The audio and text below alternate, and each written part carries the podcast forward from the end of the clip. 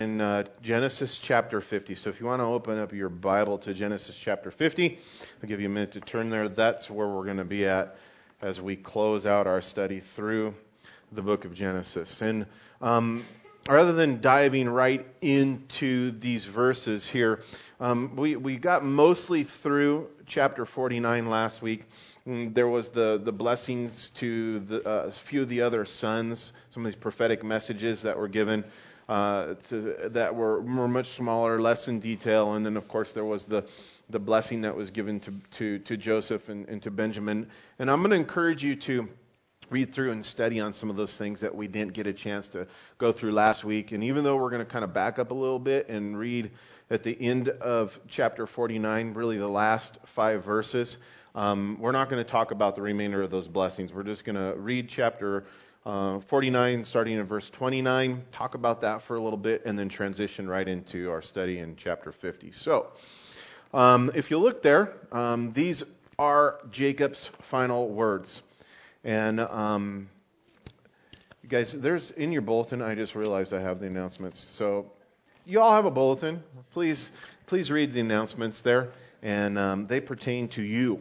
And there's a lot of cool things going on. So uh, that's where we're at. So um, y- y- as most of you know, uh, I have the opportunity uh, to be the chaplain for one of the hospices here in our community. And that affords me the privilege and opportunity of working with people and their loved ones that are coming to the end of their life.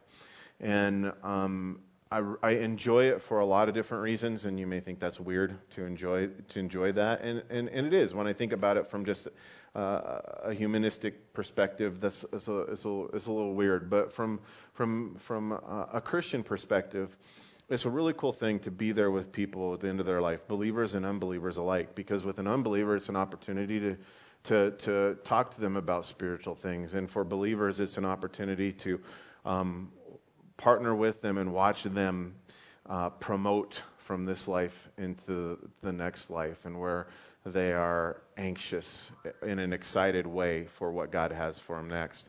Um, but also the thing that I enjoy about it is because the words that people speak when they come to the end of their life um, carry a lot of weight. Um, and if any one of you really thought, as the Bible tells us, to, to count our days, Um, if you really were reflecting, if we really reflected on the fact that the time that we have is limited, I think the way that we would live um, and the words that we would speak um, would carry much, much more weight even to us. And um, and but that's not the case. I mean, we live our lives and we get wrapped up in the the, the, the daily ins and outs of things, and we lose we, we lose perspective on on eternity and just how short this life really is. And um, we say things that probably shouldn't say and do things we probably shouldn't do. Um, but when it's stripped down to the fact that you know that it's the end, um, it becomes even more um, real to you. And the words that you speak and the things that you do are guarded and, and, and have more um, thought put into them. And so as we think about that in regards to Jacob's final words here, these are them. And um, in verse twenty-nine, Jacob is speaking to his sons. And it says, then in verse twenty-nine, he charged them and said to them, I am to be gathered to my people. Bury me with my fathers in the cave that is in the field of Ephron the Hittite. Verse thirty, in the cave that is in the field of Machpelah, which is before Mamre in the land of Canaan, which Abraham bought with the field of Ephron the Hittite as a possession for a burial place. There they buried Abraham and Sarah his wife. There they buried Isaac and Rebekah his wife. And there, Jacob says, I buried Leah. The field and the cave that is there was purchased from the sons of Heth. And when Jacob had finished commanding his sons, he drew his feet up into his bed and breathed his last and was gathered to his people. Let's pray. Lord, as we uh, conclude this study through the book of Genesis, a book of beginnings, as we come to the end of the book of beginnings, Lord, the, the, the book of firsts, Um, God, we're we're reminded of so many things that you've spoken and and uh, made known to us through this time of study. And as we've been studying through Joseph and the life of the patriarchs in the last uh, several weeks, and Lord, we get the ability and the opportunity to read these last words of Jacob. I pray, God, you would help us to understand them, that you would give us understanding, Lord, wisdom, and a discerning heart, so that we may um, live our lives in a way that glorifies you, so that we may be filled again with hope and the knowledge of, of your forgiveness and your grace, and the importance, Lord, of living our lives with the, with the understanding, Lord, that this life is temporary and that you have um, great things planned for us. Lord, we love you and we praise you in Jesus' name. Amen.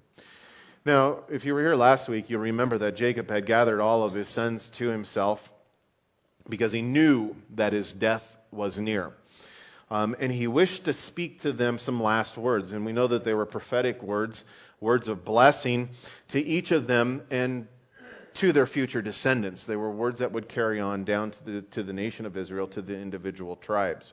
Um, But from these last verses, we see that Jacob's final statement was about his burial. This is where I want to be buried. And, um, you know, if you think about that, there's there's some of you here who've probably thought about where you want to be buried, whether you want to be uh, uh, buried in uh, or cremated and then have your ashes scattered somewhere. You may have given some thought to that. Maybe it's next to a loved one, or um, maybe it's your ashes to be departed in many different places. I frankly don't care. Uh, I tease my wife all the time because she does not want to be buried. She wants to be cremated, and on a on a on a, on a personal level, I'm okay with that. But um, I tease her all the time that I, I not, no, I want to be buried, and I want you to come and l- cry over my grave and bring me flowers every day. And and I know that will not happen. I'm de- if I die before her, I'm destined to be cremated. And but whatever happens with my ashes, I don't really care. And we have to understand that Jacob wasn't so much concerned about where he was being buried, but why he was being buried where he had commanded his sons to do so. And and that's really what we're looking at. And from these last verses, as I said, we read Jacob's final statements, his final words. They carry great importance uh, to his sons and to his descendants. And he said, hey, carry my body back to the land of Canaan and bury me in the cave, the cave in the field of Machpelah, or the cave of Machpelah, where the members, where the, where the bodies of my previous family members, five to be specific, had all been lain to rest. And in doing so, we see that Jacob desired to communicate one last message. And guys, this is probably the best message that any of us can convey to our kids, to our grandkids, to our spouse who we leave behind, is this, this message that Jacob's giving, this message that gives encouragement and assurance, assurance to those who we will leave behind once we leave this face of this earth. And the message that Jacob was communicating to his sons was this reminder of the eternal hope that he had, this message of the promises that God had given to them, and and and and, and this this was a hope that they shared in. These were promises that had been extended to Abraham, Isaac, and Jacob and his descendants, and and sharing this message with them, he was encouraging his sons with the fact that his death, which was moments away at this point, right? That his death was only a promotion from this life into eternity, where he would continue to live on forever in the presence of God. And if you can give your kids, your loved ones, that assurance, if you can give them that message at the end of your life, that is a wonderful, wonderful gift to be able to give them, knowing that they too will see you again because of your faith and because of the life that that, that you have been given in Christ Jesus. And and when we talked previously, and when we were studying through, and I think it was in Genesis chapter twenty-three, when Abraham actually had purchased the cave of Machpelah, and then and then other times when other people were, were, were uh, of these forefathers, these other five people were put in the cave. We've talked about this before, but we've talked about the significance of the cave of Machpelah, literally that, that, that word meaning uh, uh, two doors, or a cave with two doors. Um, we talked about the significance of that, and also how it was the only piece of land that had ever been purchased by Abraham, the only piece of land in the promised land that he laid up as a possession. And, and that's significant because what we've seen when we studied through that passage of Scripture is that Abraham gave great detail into purchasing this specific field with this specific cave. It was not, it was, it wasn't like it was the only one that could be used for a tomb, but it was the right one. And, and it had been chosenly, it's been carefully chosen by Abraham in order to remind his descendants that physical death is only a door for those who live by faith, faith to pass through in order to inherit or move on into eternal life where the promises of God are inherited. A cave of two doors. One that enters through death and one that you continue on to into eternal life. And this cave was a geographical example, a picture of of of, of the, the, the process or what happens when we as believers die. That it's not just a place of darkness we transcend through into light, into life. And so here Jacob reminded his sons that it had first been purchased as a burial place by Abraham's wife Sarah, and how Isaac, his father, and Rebekah, his mother, and Leah, his wife, had all been buried in this same cave. And, and that's significant because all these people shared in the same hope, the same faith that Jacob had, that he had been sharing with his sons. But the importance of being buried in the same cave, which was at this point, because remember, Jacob and his household and Joseph, they were all now dwelling in the land of Egypt because of a famine that had come across the land. This this this cave, which was now hundreds of miles away, um, the, the, the importance of this cave and the significance of it really rested in that promise, that, that covenantal promise of, of the hope of life after death. The hope of life after death.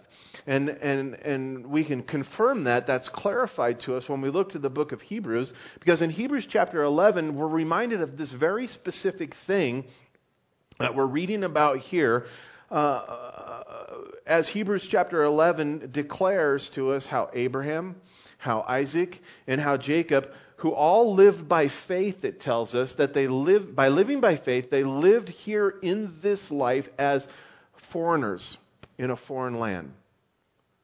Living as foreigners in a foreign land because they were looking forward to a heavenly home, it says, specifically to a city whose foundations are not made with the hands of men, but to a city that has been made for them by their God. I, I, I love whenever we think, when I think about that now, being a foreigner in a foreign land or living as a stranger, it's it's And and thinking about that's the life that God's called us to live. I remember one time when Martin was teaching, when I was gone, I listened to his study, but he kind of gave an illustration of just sometimes how foolish we are with the lives that we lived as we try to set up residency in a land that is not our own, right?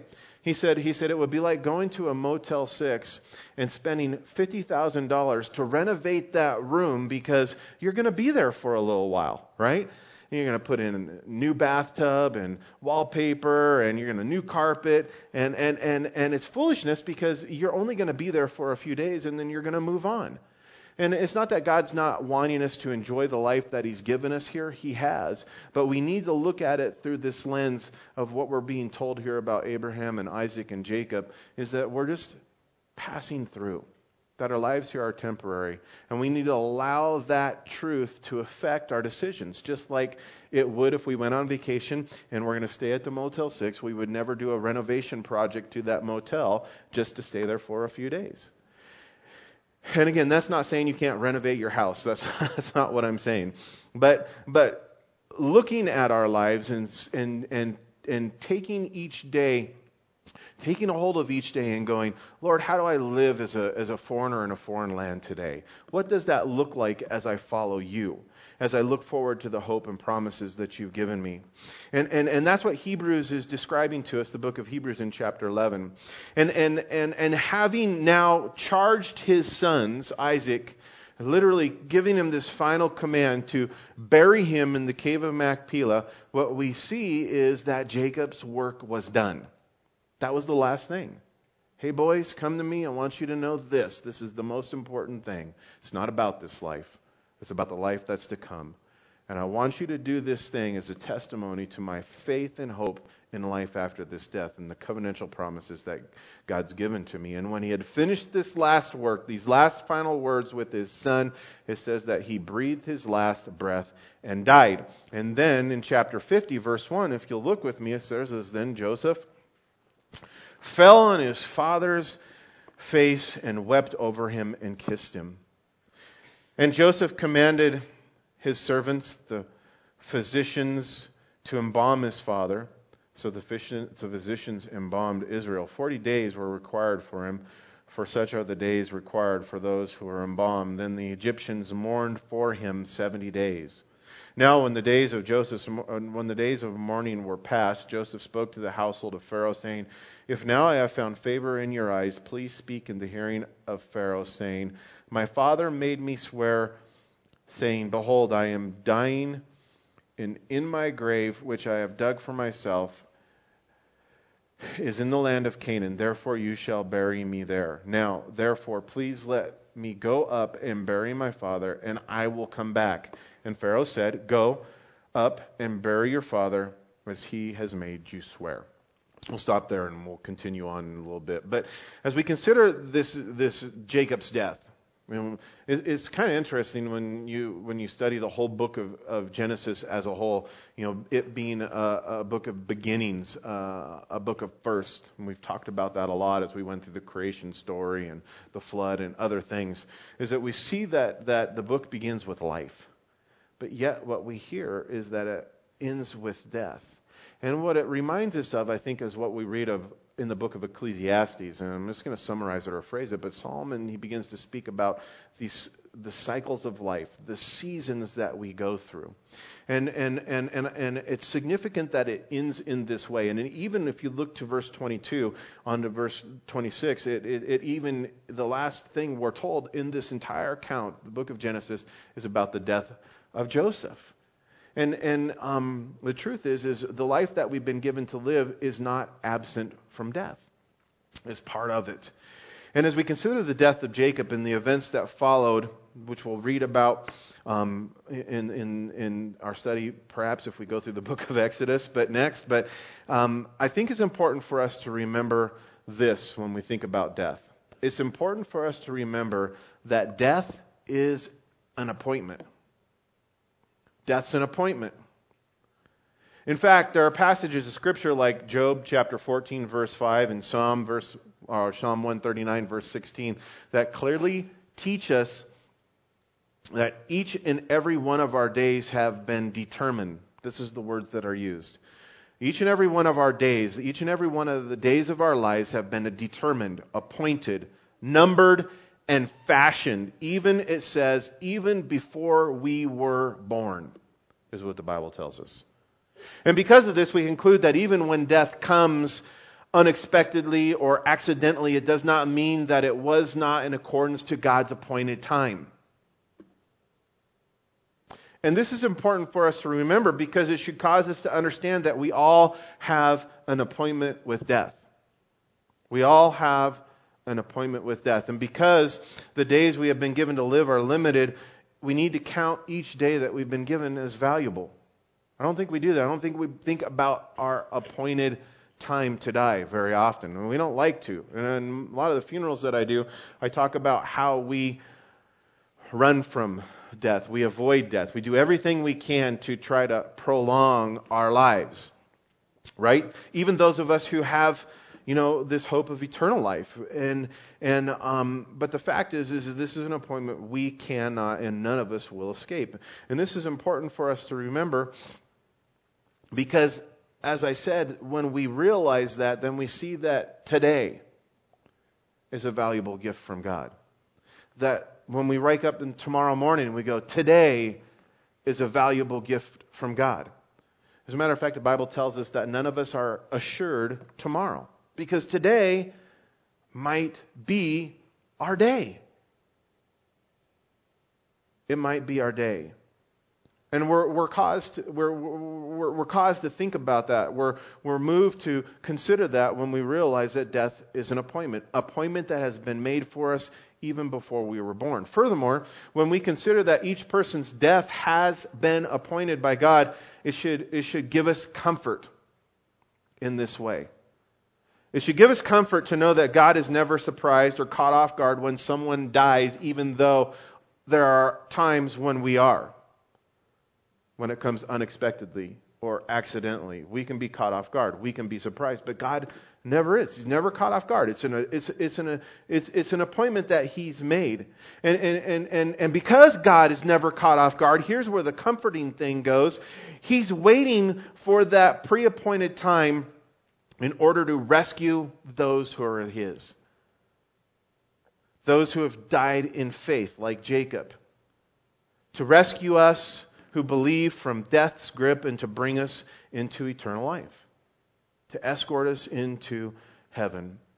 But even though these truths give us comfort when we're faced with death, whether it's our own or the death of a loved one, the fact of the matter is, is when someone dies, there's sorrow.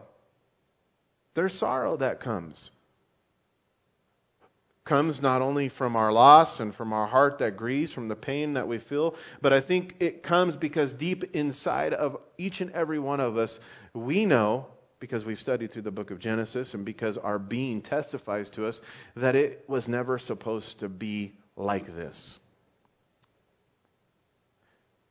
And the truth is, is the longer we have someone in our lives, I think the deeper their roots, that, that relational roots that we have with them goes down into our hearts, and the experience of death hurts all the more as those roots are then pulled up from death as a result of death.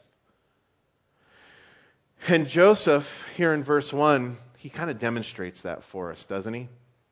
He demonstrates just the loss and the sorrow and the grief he felt, where we're told in verse one that he then fell on his father's face and he wept and kissed him when he died. So even though Jacob had just gone through this, this instructional message to them to bury his body in Canaan, which had these implications of eternal hope and eternal life. So even though Jacob had encouraged his son, knowing that his, his life was coming to an end, by pointing them to the eternal hope that he had, by reminding him just in that last chapter how he would go on to, to inherit the eternal promises of God, we see that Joseph and his brothers grieved. They grieved. They mourned. They wept with the loss of their father. In fact, verse three, if you look there, it tells us, if you look, it says that they mourn for the appointed time, seventy days. And when this time had passed, this is significant as well, they then begin to make the preparations to lay their father to rest in the land of Canaan, in the cave of Machpelah, just as Jacob had requested. You see, the point is, guys, the reason why I'm bringing this out this morning is because grief is a normal part of life. And when somebody we love dies, God, He expects us to weep. I think Jesus even gave us that example when we, when we read about Him being notified of the death of His friend Lazarus. It said, Jesus wept. And it's a normal part of life, and it's a normal part of the grieving process, and this is why God's gives us this ability to shed tears. And the and the sorrow we feel and the tears we shed, you know what, guys, they're no way a demonstration of a lack of faith. It, this wasn't a breakdown on Joseph's part going, oh, it's over. I don't be- I can't believe this has happened. What now? Where did my dad go? It wasn't a lack of faith on his part. And, and when we grieve, when we mourn, when we lament the loss of a loved one, it's not a demonstration or a testament of our lack of faith. In fact, the feelings and sorrows and the tears that they bring, God's designed it to be a part of the healing process. And if we try to suppress these things, it only keeps the wounds open and prolongs the pain. One of the things that I know from my experience with hospice and counseling with people who've lost a loved one is, and because we, we follow a family through hospice for a year or more, uh, we're required to. We want to do that, but we're we're also required to by certain regulations to do that. But we follow with the family members if they're willing to let us walk with them in through that grieving process. which which often begins before someone loses a loved one, when they know that that, that life or that death is imminent. But but but I've seen in instances where, where people just stuff that, those feelings, those emotions, that grief. And and sometimes believers will do that because they think that if they're mourning, if they're grieving, if they're lamenting, it's somehow Uh, a demonstration of their lack of faith, which is not true. And it only they never go through that process, that grieving process, and the pain's prolonged and the wounds remained open. But but there's there's this process, and the Bible even speaks about it in regards to suffering or loss or grief, which can come from many things. And the psalmist wrote in in Psalm thirty, verse five, and he said this. I mean, this is a hopeful message. Even if you're experiencing some sorrow now that has nothing to do with the, the loss of a loved one, maybe you're just experiencing grief and sorrow from other other things. But the psalmist writes and he says, "Weeping may endure for a night, but joy comes in the morning." And man, we need to hear that, because when we're in the midst of the weeping, when our heart's broken, when when when our heart's bleeding out, if you will, from the feelings of, of loss and, and, and, and the, the, the pain that that brings, we need to know that, hey, weeping, it may endure for a night, but joy's coming in the morning. That this is a seasonal thing too. That it's a temporary thing too. That these feelings that we have that seem to be all-consuming in the moment, that they're gonna they're gonna fade with time. That we're gonna deal with them. We're gonna process through them. But in light of this, these, this verse from from from Um, the psalmist and some of the things that we're reading about, I'm also reminded of another passage of Scripture in the Bible that calls us to consider when we suffer the loss of someone we love. And, and it's in First Thessalonians chapter four, verses thirteen through fourteen. And it's very specific, because Paul wrote and he said, "But I do not want you to be ignorant, brethren, concerning those who have died, those who have fallen asleep." He uses that wordage there specifically in regards to death, speaking of just kind of a, a temporary part, it's not a permanent thing, concerning those who have fallen asleep. He says, I, I don't want you to be ignorant of some things, because you will sorrow, you will grieve if you are ignorant of these things, like those who have no hope. That's what he says. He says, "I do not want you to be ignorant, brethren, concerning those who have fallen asleep, lest you sorrow as others who have no hope. For if we believe," here's what he doesn't want us to be ignorant of. He says, "For if we believe that Jesus died and rose again, even so God will bring with him those who sleep in Jesus." Again, this promise of eternal life, life after death. And the point is, is even though grieving is a normal process and a healthy response, we cannot forget, as we're going through that process, the hope that we have in Jesus. And, and, and find comfort and peace in that. Meaning, we cannot allow for the sorrow we feel to take us to the place of hopelessness, to that place of despair, to the place where we choose to suppress the joy that is promised to return. And sadly, I've met people who have lost a loved one and have been consumed by their grief, and sadly they live year after year after year without any real joy. And this is because they either never had a hope in Jesus, or because as believers they've taken their eyes off of the eternal promises of God that Jesus has given them. And furthermore, they forget, or they don't believe, that death is an appointment set up by God, made by God for each one of us. But when we keep our eyes on Jesus and remember that He has swallowed up death forever, amen? When we remember that, when we remember that Jesus has swallowed up death forever, you know what it does is it enables us to rejoice. It enables us to move on, to continue on, to live with joy in spite of our loss. And this is exampled for us in the following verses that we've already read, where we're told there, if you look then in verse four, that after the days of mourning had passed, that Joseph and his brothers began to make preparations to go to the land of Canaan and bury their father. And so verse seven, it says, "Joseph went to bury his father, and, and with him went up all the servants of Pharaoh's Uh, uh, servants of Pharaoh, the elders of his house, and all the elders of the land of Egypt, as well as the house of Joseph, his brothers, and his father's house. Only the little ones, their flocks, and the herds they left in the land of Goshen. And they went up with him, both chariots and horses, or both chariots, excuse me, horsemen, and it was a very great gathering. Then they came to the threshold of the floor of Atad, which is beyond the Jordan. Then they mourned there with a great and very solemn lamentation. He observed seven days of mourning for his father. And when the inhabitants of the land, the Canaanites, saw the mourning at the threshold of the floor of Atad, they said, "This is a deep mourning of the Egyptians." They're very observant.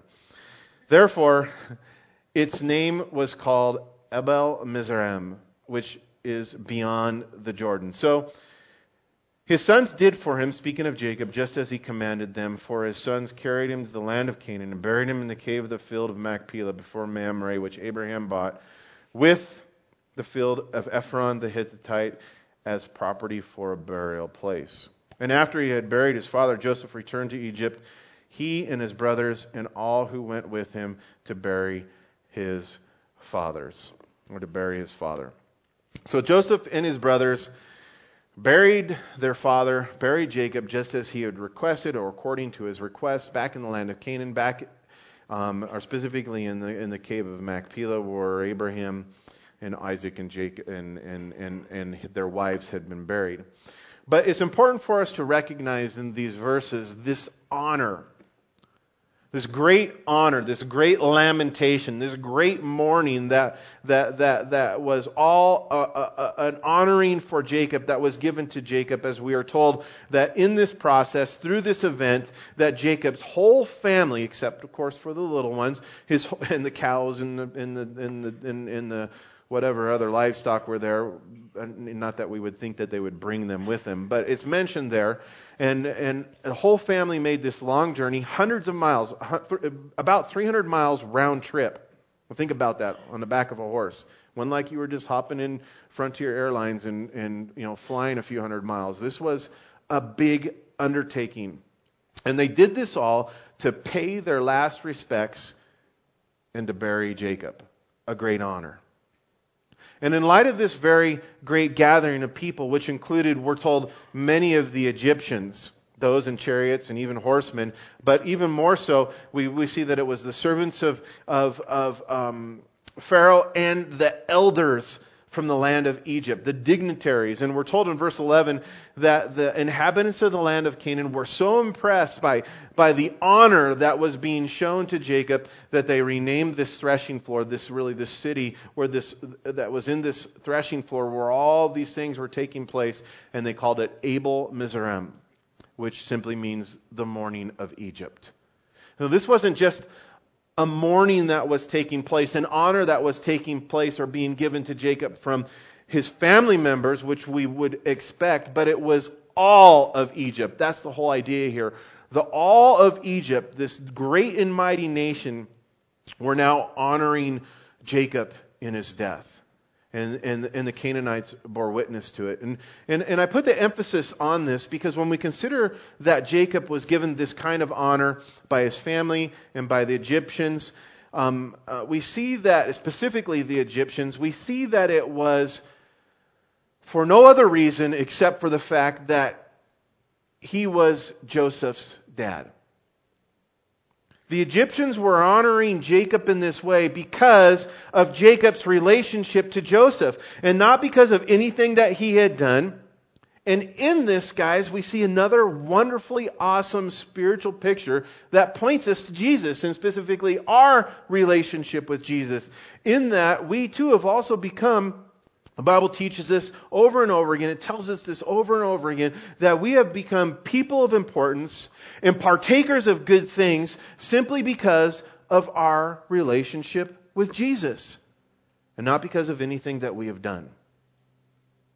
And when we look to the Word of God, which declares specifically what some of these good things are, you know what? We should be amazed when we catalog it, when we categorize it, which I'm going to do for you in, in, in, in, a, in, a, in a Cliff Note version, because there's so much more in this. But we should be amazed. We should stand in awe at what God has honored with uh, us with simply because of Jesus. For example, in Ephesians chapter one, verse seven, it tells us this. It says that in Jesus we have a de- redemption through His blood. In Jesus, we have redemption through His blood. And, and, and as you, if you've read through Scripture and you read through the New Testament letters, You may have read these things and just kind of just gone right over them and kept on going. But these are things that should cause you to stop. And it should cause you, these are things that should blow your mind. In Him, we have redemption through His blood. In other words, because of our relationship with Jesus, we've been given back that which our sin has taken from us. And before our association with and faith in Jesus, the truth is, is we were nothing more than slaves who lived in bondage to sin and were destined to eternal death. Yet through Jesus' blood, through His sacrificial death, we have been redeemed. Literally what that means, purchased and set free. Why? Because of Jesus. In addition to this, we're also told in Ephesians chapter one, verse eleven, that in Jesus we have also obtained an inheritance. And then in Romans chapter eight, verse seven, it kind of explains it a little further when it says, we have now become heirs of God. What inheritance did we now receive as a result of our relationship with Jesus? Heirs with God. Of God. And it says specifically in Romans chapter eight, verse seven, joint heirs with Jesus. In other words, because of our relationship with Jesus, we've been adopted. We've been redeemed, but we've been adopted by God. And we're now His sons and daughters. And as His sons and daughters, we're rightful heirs to all the blessings and all the promises that God has made. Rightful heirs. But there's more. In First John chapter five, verse thirteen, it tells us that as a result of our relationship with Jesus, we can now have complete confidence. Okay, those words are important. Because we, lots of times we don't, guys. But because of our relationship with Jesus, not because of who you are or what you do or what you don't do, but because of our relationship with Jesus, it says in First John chapter five, thirteen, that we can have complete confidence that God hears our prayers and will answer them. Because of Jesus. I can't even get my kids to answer me. But God says because of Jesus, the phone's always on. He's always going to pick up. In Second Peter, or excuse me, in First Peter chapter two, we're told that through our relationship with Jesus, we've obtained mercy, that we've been made alive, and that we are now seen by God, that God now looks at us, and this is what He sees. Holy and royal priests. Yes, you. God sees you as a holy and royal priest, me too. Specifically, He says, holy and royal priests who have been called out of darkness and into His marvelous light. But it gets even better. When we look at First John chapter three, verse six, which tells us this, that when we abide in Jesus, because of our relationship with Jesus, that when we abide in Him, when we take residence with Him, that sin no longer has any power over us. And according to Colossians chapter two, this is my favorite, that in Him, the Bible says, we're complete. That as a result of our relationship with Jesus, we are complete. And this word complete is translated from the Greek word plerou, which, which literally means it, it, it, it literally means to be filled to the brim so that nothing shall be wanting. Why? Because of Jesus. Guys, all of this and so much more we've been freely honored with, the Bible says. This is just the tip of the iceberg. There's so many more. I could go on and on and on and on. But all of this we've been freely honored with simply because of our relationship with Jesus. Because we know Him. More specifically, as the Bible says, because He knows us. He knows us. And this is why we need to realize on a daily basis that, guys, Jesus is our everything. What else do you need?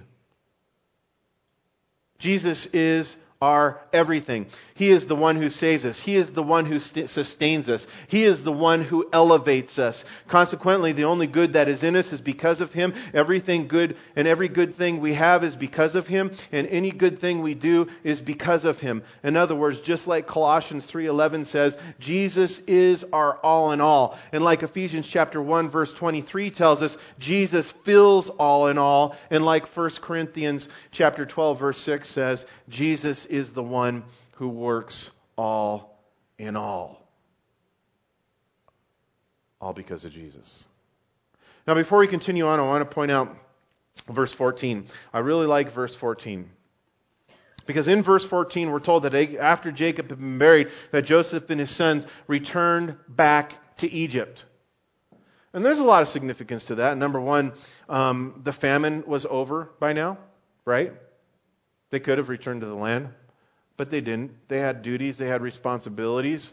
They had a call. They had a place where God had put them. Jacob had prayed, and as he was going down there, and God said, go. I will bring you out when it's time. But but that's only part of the reason why I point this verse out. And I appreciate this verse because it reminds us, it's a reminder for us that even after the death of a loved one, life goes on. Sometimes it doesn't feel like that.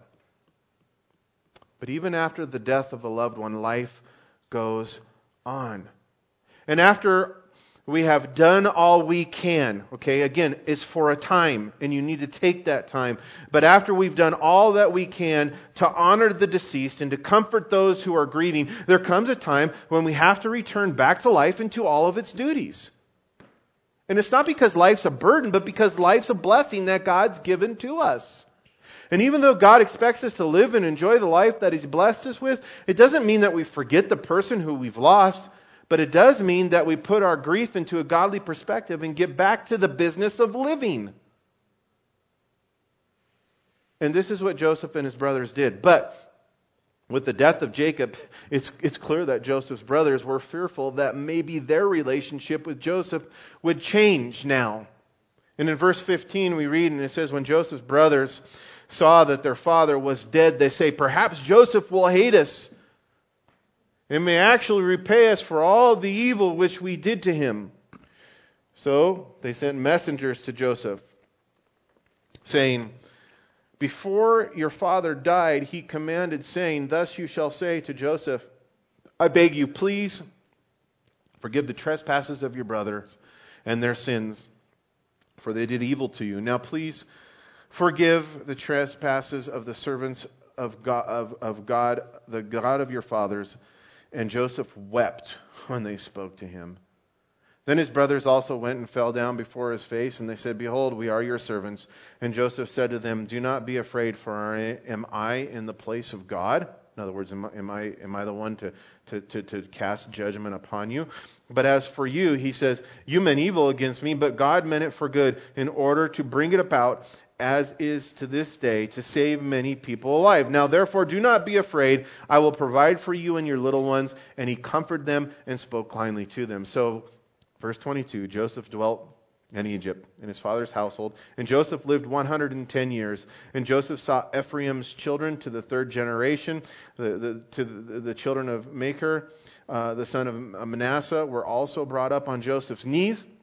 And Joseph said to his brethren, I am dying, but God will surely visit you and bring you out of this land, the land of which he swore to Abraham, Isaac, and to Jacob.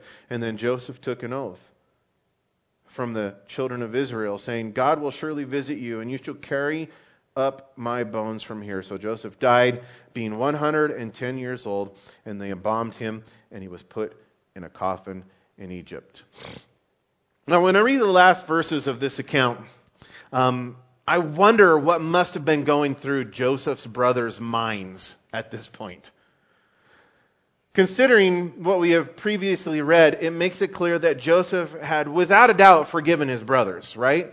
He, he, he had kissed them. He had wept over them on that day when they were finally reconciled together. And he even had explained to them what he reiterated to them here, that, that God had been the one to intervene, and he had overruled their evil that they had intended for him to bring about good. He recognized that, that God was in control. Furthermore, Joseph, since that time, had made every provision for his brothers and for their families to come into Egypt, and, and now to have been cared for for seventeen years.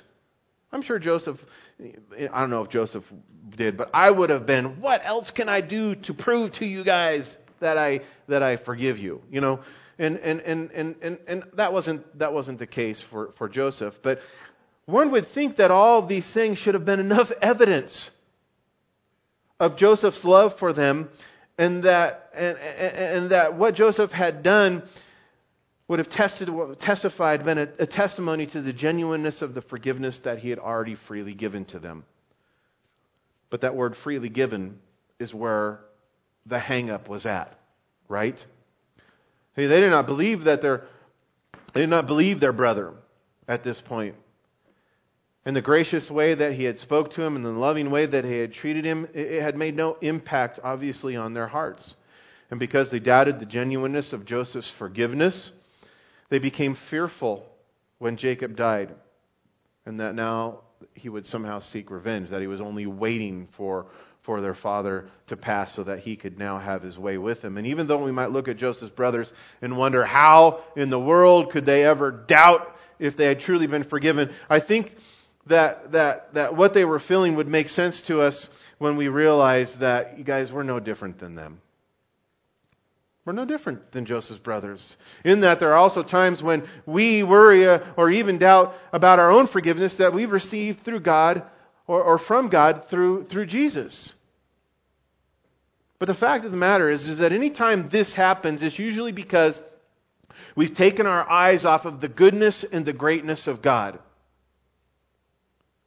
And we, in turn, put a focus on ourselves. And in doing so, we doubt the we doubt the grace that has been extended to us, either because we're gazing, and what I mean is we're we're longing, we're we're we're taking a lot of time to look at our own sinfulness. We're we're blinded at that point by our own sinfulness, our own sinful nature. We're gazing at ourselves, or because we think that God is like us, either for one of those two reasons. Meaning that we often suspect in others what we what we are we we ourselves would do if we had the opportunity. We go, God must be like me, because if it was me, I wouldn't forgive me. I wouldn't. I don't forgive those people over there and those people over there. We're not like God. And we, we sometimes wrongly assume like God is like us, but the wonderful truth is, is God is not like us. And you know what? We have the proven character of God, right?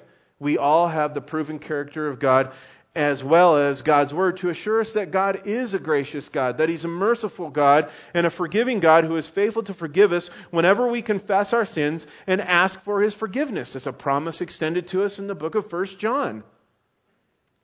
And just like we need to remind ourselves of God's proven character and reassure our doubts with the truths that are that God has spoken to us through our words, so too should have Joseph's brothers in this moment, in this time, reflected on the good things that Joseph had already done and said in this time of their doubt. But they did not. And they were overcome by their fear. And so too can happen to us in those moments, because we have an, we have an adversary. We have an enemy who wants to capitalize on those things and cause this This division, at least in our hearts and minds, from God, thinking God's out to get us when He never is. And Joseph's brothers should have done that. They should have reminded themselves of, of, of, of J- Joseph's past demonstrations of love and the words that he, they had spoken. And because they were so consumed with fear, we're told that they were unwilling to even approach Joseph. They didn't even want to go talk to him. They sent messengers. Hey, go and make sure Joseph isn't going to kill us. Basically is what was going on here. Messengers literally to beg on their behalf and bring their father's name, their dead father's name, into this discussion as they beg for the forgiveness that they had already been freely given. If the worship team wants to come up, we're going to end with this because we're running out of time. Consequently, what we see here, guys, is this hurt Joseph. Joseph was genuine in his forgiveness and in the things that he had done for his family. And when they doubted that, it hurt him. It says that he wept. He wept when he found out that his brothers doubted. And even though the text does not say for sure, it's likely that Joseph's brothers did not go up to Joseph on their own accord when the messengers returned. Rather, it's likely that Joseph summoned them to come to him. And the fact that they were fearful when they got there and that they fell down before him says a lot. Specifically, that they could not accept free forgiveness. But guys, is there any other kind? Is there any other kind of forgiveness, but for free forgiveness. And because they could not accept free forgiveness, they offered in verse eighteen to become servants and work their way to the place where Joseph could forgive them and accept them. But forgiveness, guys, is not something that can be earned. Forgiveness is something that, only something that can be given. And when it comes to our relationship with God, we must understand that the only people, guys, the only people that God can forgive are those who know they are sinners, who admit it and confess it, and confess that they can do nothing to merit or earn God's forgiveness. The only people that God can forgive are those who are willing to receive that gift of forgiveness. So whether it's the woman at the well in John chapter four, remember her? Or the tax collector in the tree in Luke chapter nineteen. Or the thief on the cross in Luke chapter twenty-three. Every person has to come to the place where they admit our guilt, where we admit our guilt, we are bound, where we abandon our, our prideful thoughts and our prideful efforts to somehow earn the salvation and forgiveness of God. And, and, and when we when we when we abandon all of that, we simply just throw ourselves on the mercy of the Lord and ask in faith for His forgiveness. Now, I'll close with this. The wonderful thing that we know is, is that God never condemns those who come to Him, and neither did Joseph. It's another picture for us, because in verse twenty, Joseph didn't condemn his brothers, but he just reminded them, he assured them through that awesome statement that, that his forgiveness had been given to them freely. And guys, God equally does the same thing for us in times of doubt. And maybe that's where you're at this morning. Maybe you're doubting the forgiveness of God in your own life, because you've got your eyes on your own sinfulness, or because you have laid upon God your own characteristics, going, I don't understand how God can be any different than what I know, either from who I am or how I see others act. But I'm asking you, I'm encouraging you this morning to turn away from those thoughts and to believe what the Word of God says about God freely forgiving people. There's nothing that you have to do except believe on the Lord Jesus Christ, and you'll be saved. You'll be forgiven. And we think, may that may that's pretty easy. Well, it is easy to receive a gift, but you have to understand that the gift that that we've been given came at a great cost. It came at the death of Jesus Christ. On the cross, His blood being shed. And He did that for us. Let's pray. Lord, thank you, God, that you died for us. Thank you that you gave your Son for us so that we may have life, that we may be forgiven. And Lord, we all struggle with that. We do. Doubting um, your love and your forgiveness for us. But God, we know, we're assured, we have your proven character and your word to assure us that your love for us is greater than our sin. So Lord, I pray if there's anyone here this morning that's struggling with that, that's been running from you because of that, that has felt isolated and separated from you because of their own doubts and their own fears, I pray, God, that they would be cast away this morning and they would be brought back into that place of, of having peace and assurance of knowing that you love them and still accept them. In Jesus' name we pray. Amen. Hey guys.